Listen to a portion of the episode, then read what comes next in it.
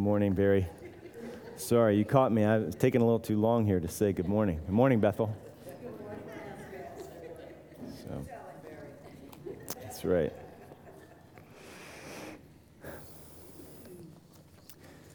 Okay, we all know um, what happened on September.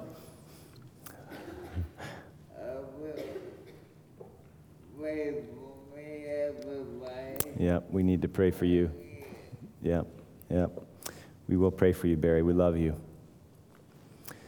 We all know what happened on September 11th, 2001. Almost 3,000 people lost their lives that day, and there were so many other ramifications of that catastrophe. Hurricane Katrina hit the Gulf Coast in 2005 and created the costliest natural disaster in U.S. history and almost 2,000 people lost their lives. In January of 2010, that earthquake that rocked Haiti claimed over 300,000 lives. What would Jesus have to say about these tragic events? I think quite a bit. Um, and certainly there's a lot that the Bible has to say about suffering and evil and the brokenness of this world. Um, but there are some who claim to be spokesmen for Jesus who have made some very interesting comments at times like this. So, on the 700 Club in 2005, Pat Robertson blamed Hurricane Katrina on the issue of abortion in John Roberts' Supreme Court nomination. In 2010, he claimed that the earthquake was the result of a pact with the devil that Haiti made in order to have Satan's help to overcome the French and gain their independence in 1804. On September 13th, 2001, two days after the attacks, Pat Robertson of the, again, the 700 Club, invited Jerry Falwell onto his show to discuss the cause of the tragedy. Here's what Falwell said The ACLU's got to take a lot of blame for this the 9 11 attacks, throwing God out of the public square, you know, etc. He said the pagans and the abortionists and the feminists and the gays and the lesbians who are actively trying to make that an alternative lifestyle, not to mention the ACLU, though he had already mentioned the ACLU, all of them who have tried to secular, secularize America, I point the finger in their face and say, You help make this happen. And Robertson's response was, I totally concur. So, what do you think of that? What they said. How about if we're throwing out blame, maybe we should say, what about the health and wealth televangelists? How much blame can we put on them? How about those who co opt Christianity for political purposes? There's lots of guilt to spread around, right? And not all who are concerned about politics as Christians or involved in politics are guilty of that. But how much do we how much blame do we put on those people? What would Jesus say well, part of the answer, and this is just part of the answer, the Bible addresses these issues from a lot of different angles, but part of the answer is found, a very important part of the answer is found in Luke 13. And that's our text for this morning. We've been out of the book of Luke um, for the last five weeks, and we had a short um, planned break and mini series called Resting and Running. And now we're back in Luke, and we're at chapter 13, and we're going to look at verses 1 to 9 um, this morning. As we head back in, we should do a quick little review and refresh our memories of where we've been. Um, it has been five weeks. And this isn't just important because we've been out for five weeks. The connection is actually supposed to be made as you begin reading chapter 13 because 13:1 says, "Now on the same occasion, okay, so he's linking what he's going to say in chapter 13 with what he just said in chapter 12. Okay, so let's look at those thematic links between chapter 12 and chapter 13. We'll do that in just a minute, but let's pray, or let's, let's read um, Luke 13, 1 to 9, and then we'll pray, and then we'll dive in and review um, the context and, and then look at these nine verses. Jesus, Luke writes, Now on the same occasion, the, there were some present who reported to Jesus about the Galileans whose blood Pilate had mixed with their sacrifices. And Jesus said to them, Do you suppose that these Galileans were greater sinners than all other Galileans because they suffered this fate? I tell you, no. But unless you repent, you will all likewise perish. Or do you suppose that those 18 on whom the tower in Siloam fell and killed them were worse culprits than all the men who live in Jerusalem? I tell you, no. But unless you repent, you will all likewise perish.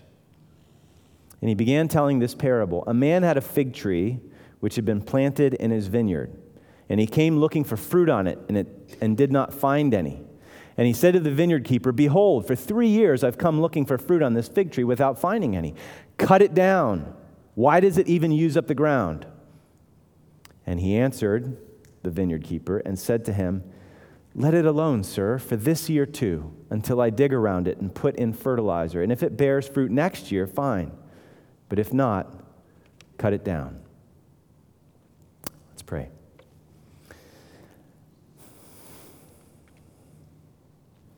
Lord, we thank you for your living and active word that is sharper than a two edged sword and it pierces to the division of soul and spirit, joints and marrow, and it judges the thoughts and intentions of the heart, our hearts.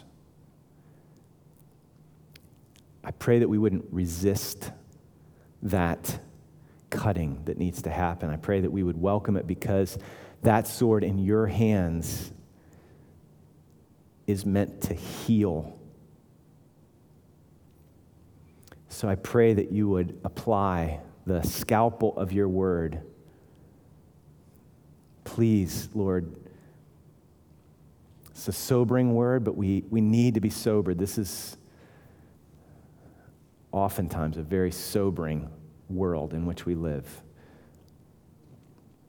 I pray that you would give us ears attuned, attentive to you not the talking heads all around us. I pray that, that we would learn to interpret reality, all that happens in this world, through the grid of your wisdom, through the grid of your revealed word. Teach us, shape us, help us. And Lord, where we need to repent, I pray that we would hear that as the good, gracious call of a patient, kind, merciful Savior. So lead us to repentance this morning for our good and your glory. We pray in Jesus' name. Amen. Okay, so let's look back at chapter 12, little review and context. There's a uh, outline in the bulletin if that's helpful for you to follow along. Um, there's several distinct episodes in chapter 12, um, but there's some common themes that hold the chapter together. Life is a vapor, death is inevitable, it's coming soon. Okay, so um, beyond this brief life, there's a judgment, there's a reckoning that's, that's coming, and it's greater than anything any court or judge or human can bring on this earth. And so we've got to live in light of our imminent and impending death, and we need to live in light of the fact that Jesus is coming. We should live watchful, vigilant, ready for the return of Christ live. So look at 12, if you want to just flip back a little bit here. 12, 1 to 12, just in summary, Jesus is saying, Don't fear those who can kill the body, but after that have nothing more that they can do. Fear him who, after he has killed, has authority to cast into hell. So get your fear in the right place in light of God and eternity. In verses 8 and 9, Jesus says, Everyone who confesses me before men, I will confess before the angels of God when I return. But he who denies me before men will be denied before the angels of God. So this is serious call in light of the return of Christ. 12, 13 to 21, Jesus gives the parable the rich fool. He thought he could just save up for big fat retirement, taking his ease and eating, drinking, and being merry without any thought of God. And God woke him up from that daydream and he realized it was a nightmare, but it was real. So instead of storing up treasure for ourselves, in light of the fact that life is short, right, and eternity is long and it's coming soon, and Jesus is coming soon. Jesus says, 12, 22 to 34, don't be anxious about, don't seek after what the world seeks after. Amen. Okay, instead, seek first the kingdom, the one that's going to last. Amen. And trust your Father who knows what you need and will give it to you. For where your treasure is, there your heart will be also. In 1235 through the end of the chapter, there's this call to be dressed in readiness, okay? Waiting for the return of Jesus. And this kind of readiness means that we're not going to live selfishly and abusively, okay? Like that servant who, oh, he's not coming back anytime soon, and he starts to abuse the, the servants. We're not using people for our own game, but instead, in light of the return of Christ, we'll live faithfully as stewards of God's grace and gifts because those to whom much has been given, much will be required. And then finally, just, just look at verses 54 to 56. You'll see how these themes run through the chapter and then lead right on seamlessly into chapter 13, our text for this morning. Verses 54 to 56 say, say this And he was also saying to the crowds, When you see a cloud rising in the west, immediately you say, A shower is coming. And so it turns out. And when you see a south wind blowing, you say, It will be a hot day, and it turns out that way. You hypocrites, you know how to analyze the appearance of the earth and the sky, but why do you not analyze this present time? And so 13, 1 to 9 is going to give us help in how to analyze this present time. So, second point um, what, are, what are some of the responses to the problem of evil, the problem of suffering? Um, perennial problem, it comes up all the time.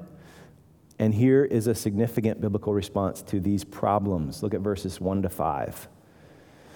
Now, on the same occasion, there were some present who reported to Jesus about the Galileans whose blood Pilate had mixed with their sacrifices. And Jesus, by the way, he's a Galilean, might want to remember that, said to them, Do you suppose that these Galileans were greater sinners than all other Galileans because they suffered this fate?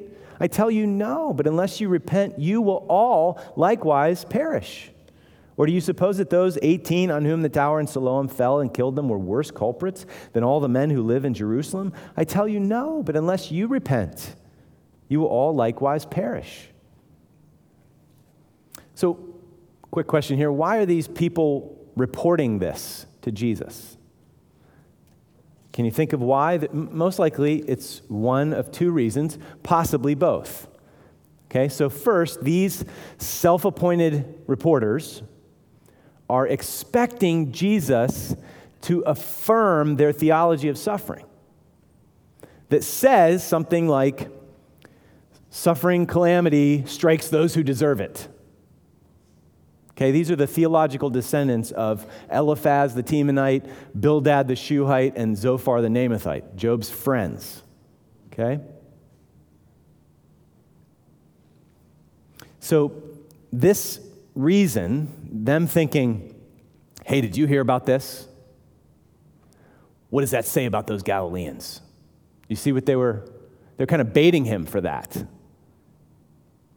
And there's some interesting background that, that would have been obvious to the first century readers, but oftentimes is not to us, you know, contemporary today Bible readers with all kinds of historical, cultural distance between the Bible times and ours. Galilee, if I, you can do a little picture of the Holy Land here. Um, Jess Foggy could do this probably really well for us right now.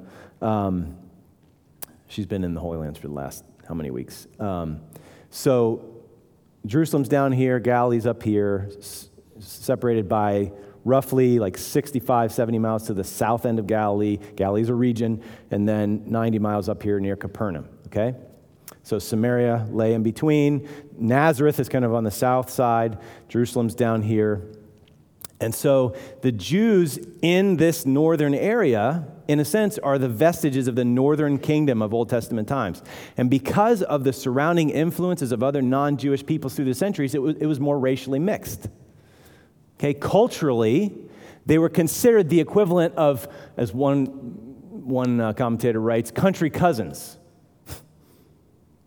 by those in Judea and Jerusalem. Okay, in other words, they would consider those up in the north like people from West Virginia. Okay, thank you, Greg. Um, you know what I'm saying. So, they would have been considered unsophisticated. Even their accent was different. Okay, this is what gave Peter away. Okay, li- li- listen to these too texts. You don't have to take the time to turn there. After an interval of about an hour, still another insisted, saying, Certainly this man was also with him, for he too is a Galilean. This is, remember, at the trial, and Peter is at a distance and whatever. Matthew 26 says this in the parallel. After a little while, the bystanders came up and said to Peter, Certainly you two are one of them, for your accent betrays you. So they probably talk like this. Okay, something like that. If you're a northerner, sorry. If you're a southerner, no offense. I'm trying to make a point here, that's all. Okay, so one commentator writes this The result is that even an impeccably Jewish Galilean in first century Jerusalem was not among his own people. He was as much a foreigner as an Irishman in London or a Texan in New York City. Okay? So they are a long way from the center, the northern kingdom, you know, Galilee is a long way from the center of religious life for the Jews, especially where scrupulous observance took place. So they were considered less than scrupulous, not as serious, not as devout in general than Jews in Jerusalem and Judea. Kind of like watered down Jews. So you can see why these religious leaders, they balked at Jesus being a Messiah from, Na- from Nazareth. Jesus was a Galilean, okay? And you can see why, if these folks are Judeans who are reporting, they would expect Jesus as a rabbi to criticize the Galileans, those less than devout Jews, okay? They probably deserved it. That's what those people are like up there. Okay? The other potential reason why they're reporting this is that the Jews were expecting, these Jews were expecting Jesus to respond with some sort of similar anti Roman sentiment that filled their hearts, the hearts of the Jews at the time, which is understandable because of the oppression that they experienced. So, what Pilate did in this case is horrible. Okay? It was vicious, it's sacrilegious. I mean, do you, do you get what the language means? These Galileans were going to worship, to offer sacrifices, most likely in Jerusalem, right? That's where the temple was, that's where the sacrifices were offered. And so Pilate murders them in the act of sacrifice such that their blood is mingled with the blood of their sacrifices. That is horrible. It's, an, it's atrocious. So it could be that both of those things are going on. Okay, it's probably one or the other, maybe both. The way that Jesus responds leads you to think that it's the first one, primarily, because he says, Do you think that they were worse sinners? So he's, he's knowing that where they were going was this theology of sin and suffering that's like Job's friends. Okay? But the reasons aren't the most important thing. The most important thing is how Jesus responds. He doesn't say, They got what was coming to them. You know those Galileans. You know, he did not give some Jerry Falwell, Pat Robertson explanation of the causes of this atrocity. Nor does he say, Pilate will get his in due time. Patience, my dear zealots. God will strike, strike them, and, and, his, and their wicked regime will be down soon enough, something like that. He doesn't say that either. Let's also say, while we're at it, Jesus does not say, you know, God had nothing to do with this. He's just as sad as we are. As if God is this sympathetic yet impotent to intervene bystander. So, Jesus, with this response, it's not sentimental, okay? He most definitely did not moonlight for, for the greeting card industry when construction work was slow, okay? He is remarkably unsentimental here. Look at how he responds to the problem of evil. Jesus said to them, Do you suppose that these Galileans were greater sinners than all other Galileans because they suffered this fate? I tell you, no.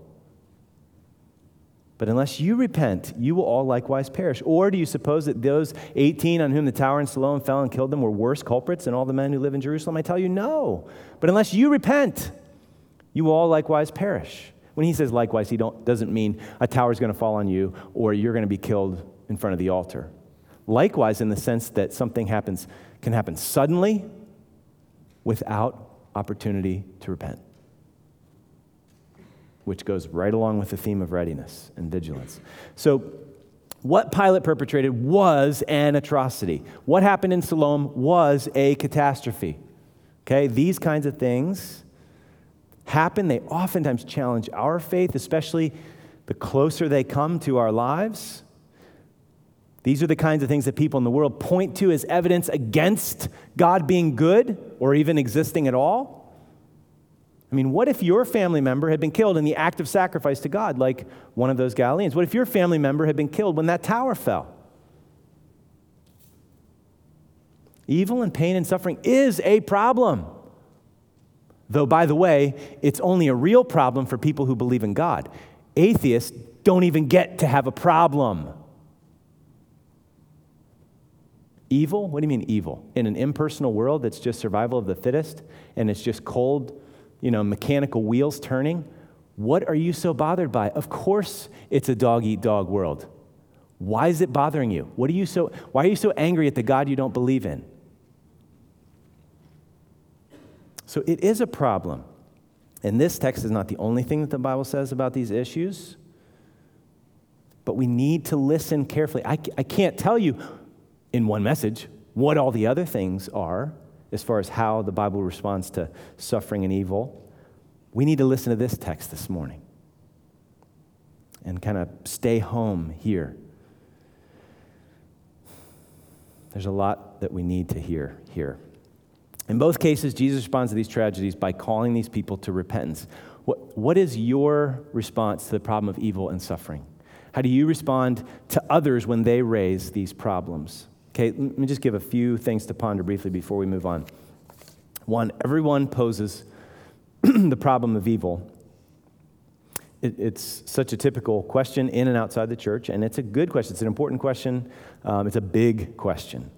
But have you ever noticed that not very many people pose the problem of pleasure question?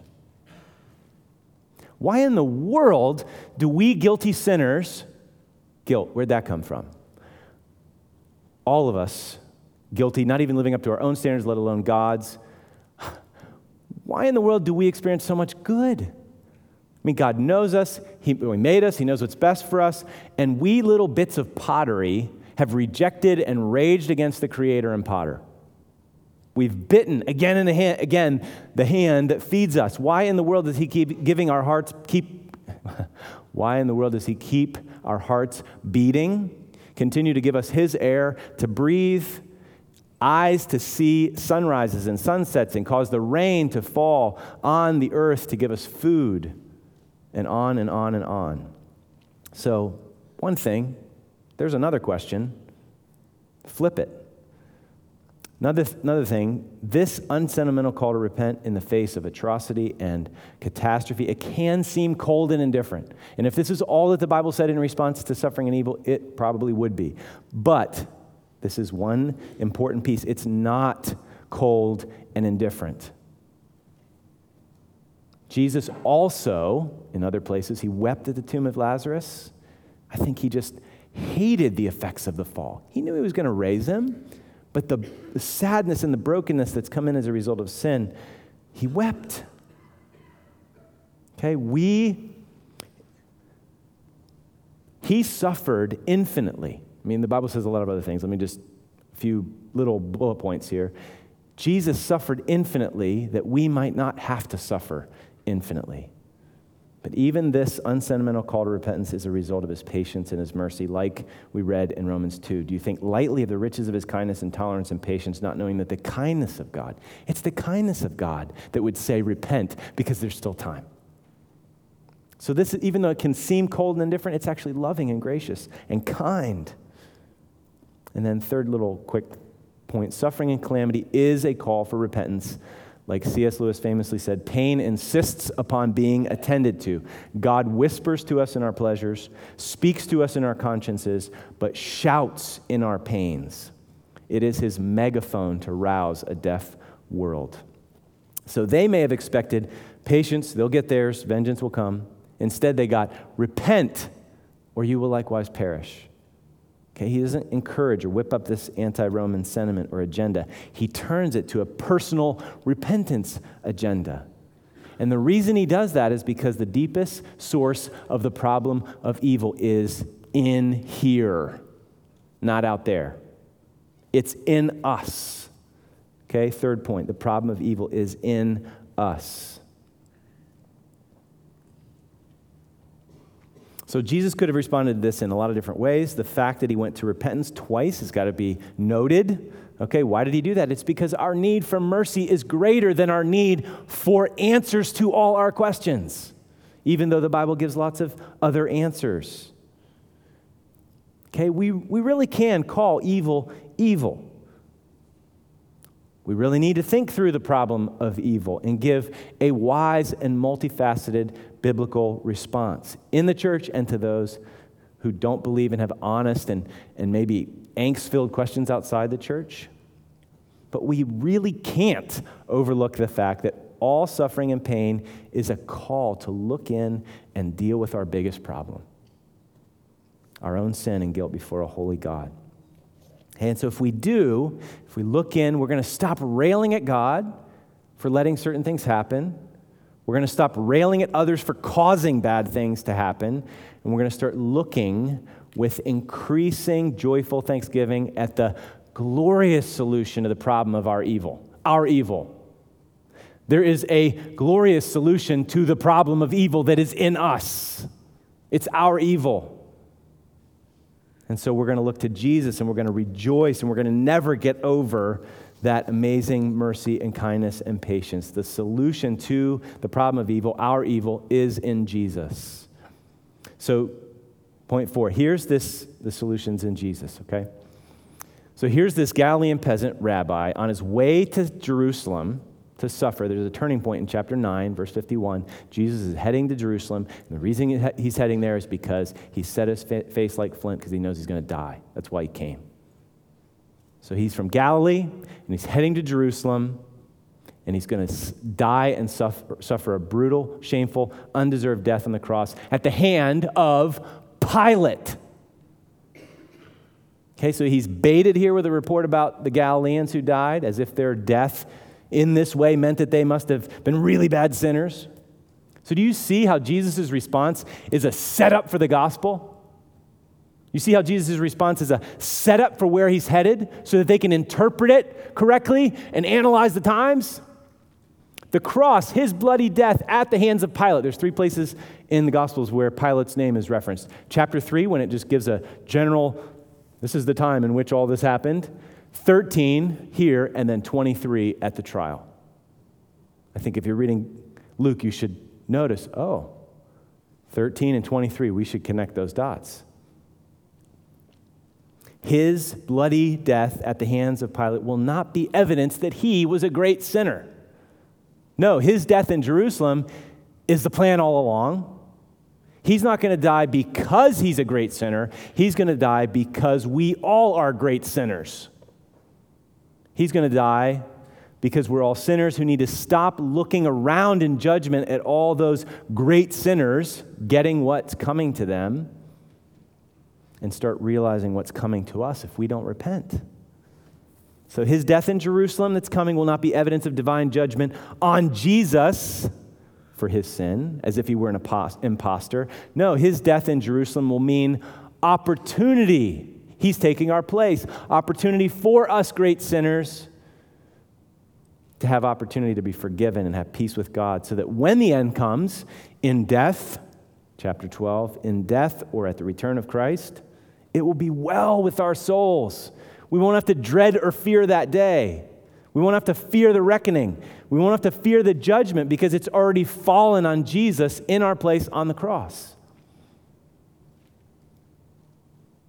So these people that Jesus was addressing, they were not Pilate, but they had blood on their hands, just like we do. We are not Pilate, but and we have not likely shed blood like he did, but we have blood on our hands. There's this interesting little background detail that probably would have been assumed in the minds of the first readers, but again, we don't know the sacrificial system and, you know, the, as, as well as they did. So one commentator noted it. He said, The sacrifice of the Passover lamb is the only sacrifice in which non priests generally participated fully. Huh. So the people at the time, if their blood was going to get mingled, they would know. They knew what time it was. They, They were participating in the Passover lamb. So these Galileans could have quite possibly been participated in the Passover sacrifice. And if so, they were trusting in the blood of the lamb to rescue them from the judgment of God. It is possible that these Galileans were killed on account of their fidelity, not their sin. That certainly has been the case for plenty of martyrs throughout biblical and church history. So, trusting in the blood of the Lamb, even if, suffer, if you, even if you suffer unjustly, it's not evidence of God's displeasure. When we trust our Lamb that was slain, even our unjust sufferings, our atrocities, calamities, catastrophes, the pain and the suffering, they cannot steal the living hope, the unkillable promises that are given to those who repent and follow Jesus. So now, so this is a beautiful setup for where Jesus is heading. All of these texts just fit as a part of the big gospel arc storyline that is unfolding here in Luke.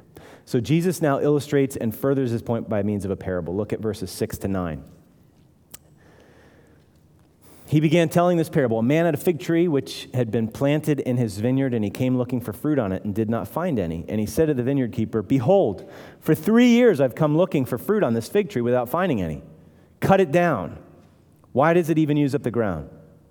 And he answered and said to him, Let it alone, sir, for this year too, until I dig around it and put in fertilizer. And if it bears fruit next year, fine, but if not, cut it down. Now, whenever you see parable in the Gospels, might want to mark this down. Quick interpretive rule. There, there are some interpretive rules, some guidelines, some help, some advice. Like if you're reading a proverb, it's a proverb, it's not a promise, it's different. If you're reading Revelation, you need some other help. A lot of help, okay? Because apocalyptic is different from history, okay? So this is a parable. And parables typically are firing a bullet, not buckshot.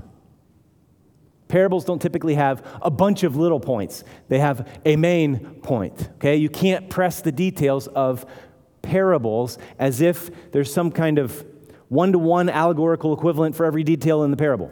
If you do that, you'll come up with some real weirdness, like, for instance, in this one. If you wanted to press the details, you would probably come up with something like this God the Father wanted to blast all of Israel right away. Cut it down. And then God the Son argued him out of it. Is that the point? No, it's not the point. Okay, so again, be careful with parables. Don't press the details. It's big picture, it's usually one main and central point. Now, in this case, there are actually two points, but they're inextricably linked and they're two sides of the same coin. This parable is a warning. He's illustrating, in a sense, what he just said in verses 1 to 5. But it's also a merciful call to repentance from a patient God. Okay? So, yes, the, the possibility of being cut down is there. Be warned. But the owner of the vineyard waited. and that's exactly the position that these people are in as Jesus is telling them to repent. See how it's two sides of the same coin? Okay? That's the big picture point. So, the reason we have not personally been killed by atrocity or catastrophe is not because of our righteousness. Be really dangerous to look out at those people that suffer out there really bad or places in the world that suffer really bad and think that that is evidence of God's just blanket disapproval. And if we prosper, which is interesting to define what that means, that must be automatic sign of his favor. No.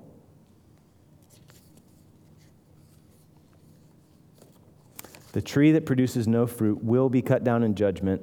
And so, as we hear this parable, we need to ask ourselves are we the real thing? Is there any fruit to prove the fact that we are alive in Christ? If not, repent. There's still time. You see, it's, it's even merciful. Even if that's the reality, God's merciful, He's patient. But know that His patience will not last forever. Today is the day of salvation, okay? So, You can see how it all hangs together these first five verses in response to these reporters, problem of evil, and then the illustration from the parable of the fig tree.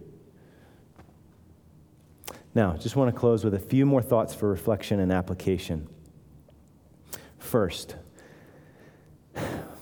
take care when speaking of the judgment of God. Okay, I hope that none of us ever talk like Pat Robertson or Jerry Falwell, like they did. In our family, behind closed doors? No. With your friends and neighbors? No. In the workplace? No. Please don't talk like that and misrepresent Jesus. Please don't talk like that and misrepresent this church. Be careful when speaking of the judgment of God. Now, is Romans 1 true? Absolutely. It says, For the wrath of God is being revealed.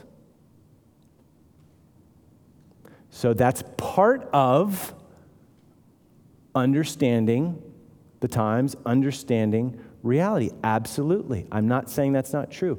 But what I am saying is, we dare not presume that we know the mind of God, knowing all the reasons why He does what He does. And we dare not have our select bully pulpit sins, such as homosexuality, for instance, all the while giving materialism and all kinds of other idolatries a pass. Okay, so we dare not have Job's friends as our theological fathers. Okay, God roundly rebuked them for their folly. So when others suffer, we dare not wonder what they did to deserve it. We all deserve it, and much worse.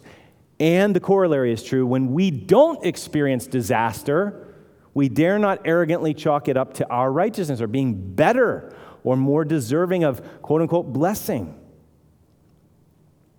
So we need to take care when speaking of the judgment of God. Secondly, speak of the judgment of God you might not be tempted to follow in Pat Robertson's footsteps.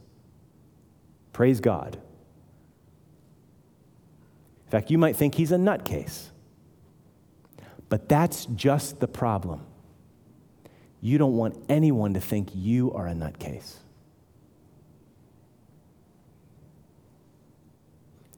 You may never talk of the judgment of God like Pat Robertson. Okay, that's good. But do you ever talk of the judgment of God? Are you ashamed of the judgment of God? Are you embarrassed by the judgment of God? Remember back in chapter 12 in the context, and I say to you, everyone who confesses me before men, the Son of Man will confess him also before the angels of God. But he who denies me before men will be denied before the angels of God. Are you more afraid of that label? Getting that label, being that person in somebody's eyes, than you are afraid for your friends and family members and neighbors and coworkers' eternal future. Jesus wasn't. Thankfully, he spoke the truth in love. Because he loved us, he said those hard things. And if we don't say those hard things, it's not because we're loving and merciful and gracious, we're cowardly. And I've been guilty many times. But we need to let Jesus shape us here. So, have you ever talked about the judgment of God with someone who doesn't believe? Have you ever? Ever. This is serious stuff. This is reality. I told a friend yesterday, this text was weighing on me. I said, I'm not trying to jam anything down your throat, but, and talked about the gospel. I said, if your house was burning down and I was not banging on your window, I would not be a good friend.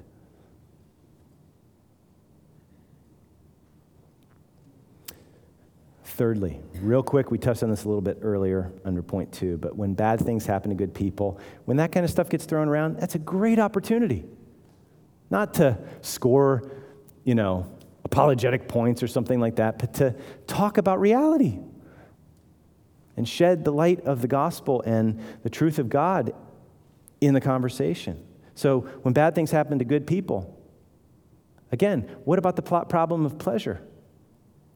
When, or when we, you and I, have that emotional, visceral reaction to why do bad things happen to good people, let's turn it on its head and ask why do good things happen to bad people? That's us.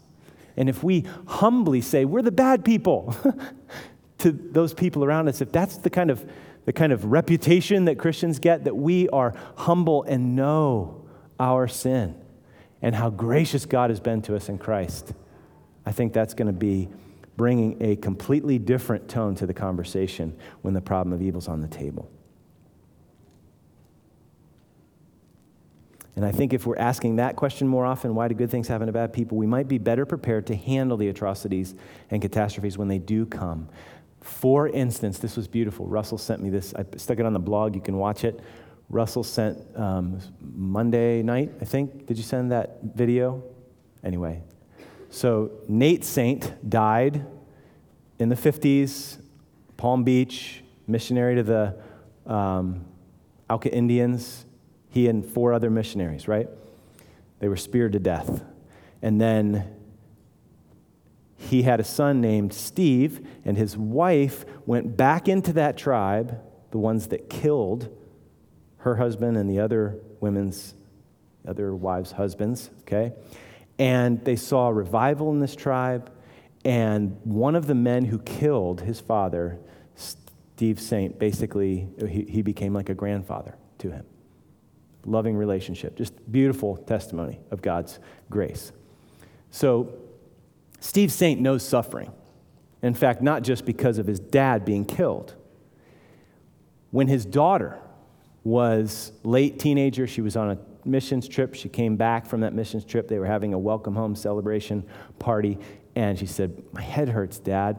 And they went back into the back room, and he and his wife prayed over her. The Lord would take the pain away. And she died that night. I can't even imagine.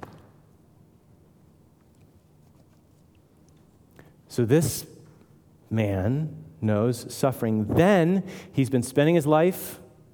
This is where we can't let bad theology shape who we are. He's spending his life for the sake of, he's, he's using technology, this company called I-TEC. They're building this flying car so that missionaries can use it. It's like people that don't have a lot of training, they can get the gospel into these remote areas, and, and they've done it. Like, it's amazing. So he's spending his life and here he's testing some new equipment, and a safety strap breaks, and he's paralyzed. And they're doing this video a week after the paralysis, and he's laying in this bed with a vent on and a neck brace, and he's struggling for breath. And he's just saying, You know, people ask me,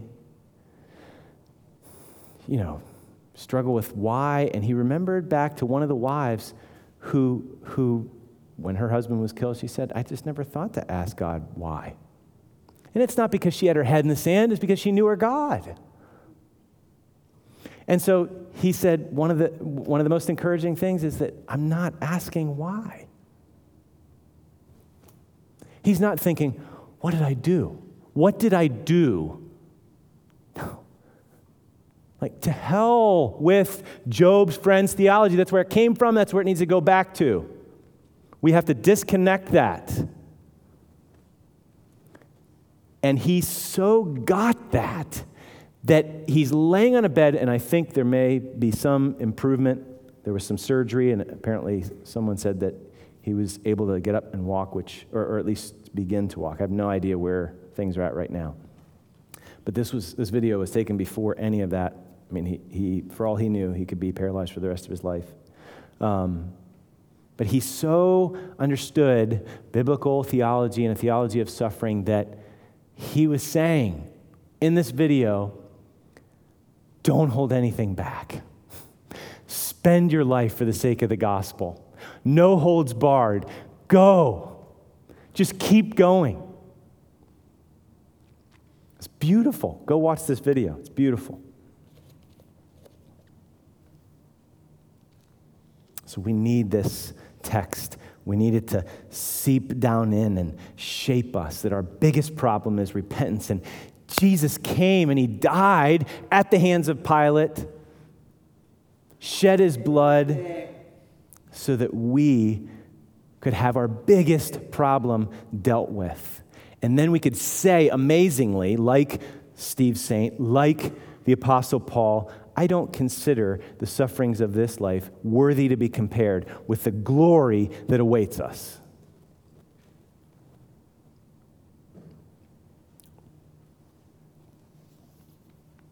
And then finally,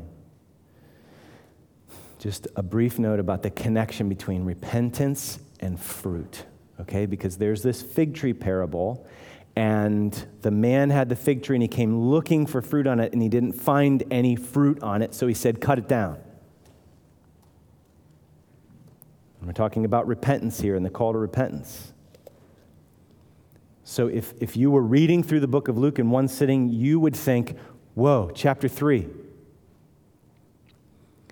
So John the Baptist began saying to the crowds who were coming out to be baptized by him, You brood of vipers, who warned you to flee from the wrath to come? Therefore, bear fruits in keeping with repentance. See the connection? Repent. And then the fig tree. John the Baptist, forerunner of Jesus, blazing the path for him to come.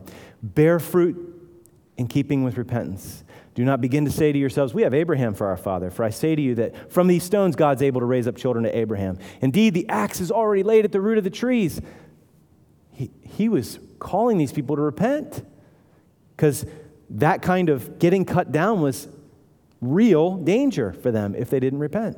Indeed, the axe is already laid at the root of the tree, so every tree that does not bear good fruit is cut down and thrown into the fire. So, this call to repentance, this parable of the fig tree is a fruit check. It is a call to repentance for all of us. Not somebody out there, not, oh, I wish so and so was here, for us to look in. But what it isn't, it is not a call to navel gazing. Okay, fruit checks are important. Paul said in 2 Corinthians 13, we should examine ourselves to see if we're in the faith. But as the Puritans used to say, for every one look in, take 10 to Christ. That's a good ratio. Because the answer is not in here. If we are in danger, if we are not the real thing, if we have wandered, whatever the problem is, and sometimes we can't figure it out, it seems like our heart's just a big tangled mess of, ah, I can't even understand myself. It doesn't matter. The answer's not in here, it's out there.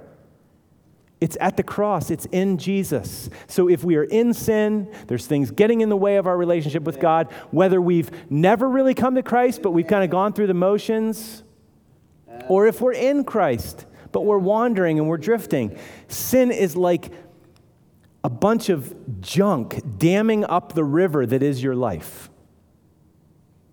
And it creates a stagnant pool, and nothing but algae, nasty algae will grow in that stagnant pool. Repentance is like removing the obstructions so that the water can flow and water the earth of your life so that you can bear fruit.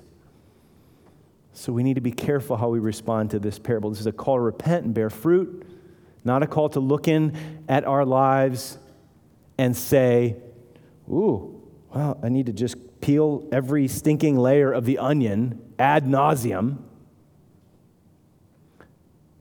it's also not a call to say, ooh, I better, I better get some fruit. Okay, Paul Tripp calls that apple nailing. Oh, I need more, I need more fruit. So he talks about getting his basket full of apples. And if, if his wife saw him do this, she'd think he's nuts. He's going outside with a, with a staple gun and you know, getting on the ladder, and there's an apple tree that's not really producing much. So he starts just tacking apples all over the tree. Oh, now look at my beautiful tree. You're no better off. So this is so helpful. I, I don't remember who I heard say this, but maybe it was Tim Keller. The fruit doesn't make the tree, the tree makes the fruit. So we don't add fruit. If we, if we look in and say, oh, I don't know if I'm the real thing, or if we're wandering or whatever, we don't busy ourselves with a bunch of good works, trying to tack it onto our lives to get approved in God's sight and feel better about ourselves. We can't do that in our own strength. We need to examine the roots. We need to repent. And the water, God just starts tearing away the obstructions, and the water starts flowing. His water, the living water, it starts flowing into our lives, and He causes the growth. He causes the fruit to be, ba- to be born. So, this is a sobering passage, but it is a sweet passage because, along with the reality of our, each of us, our quickly approaching deaths, and in light of the return of Christ, the one who warns us, the one who calls us to repentance, is the one who died for us. And so his warnings are his mercy and his kindness and his patience writ large. So let's look up to Jesus and repent and watch the water flow and the fruit grow. Let's pray.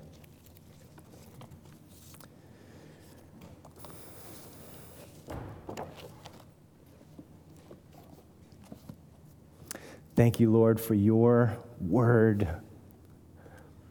What a treasure it is. And we can so easily have the tendency with texts that seem harsh or seem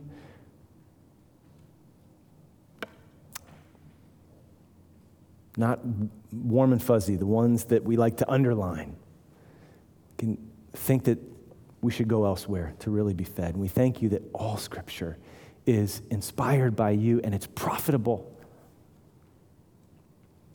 And I thank you for Luke 13, and I pray that you would guard and keep us from being conformed to this world. Give us your word, transform us by the renewing of our minds so that we can test and discern and approve what your will is, your good, pleasing, and perfect will. We can analyze the times we can know our hearts and be honest with ourselves. We can know you for who you are and not some caricature of our own making. And even the texts that cut, that we can know that every stroke of your double edged sword is intended to bring healing, to cut away deadness, and to breathe life, give life, and enable us to bear fruit. So we thank you for the good news of the gospel of repentance. And we pray that you would give us grace to heed it and to share it. In Jesus' name, amen. May the grace of our Lord Jesus Christ be with you all. Amen. You are dismissed.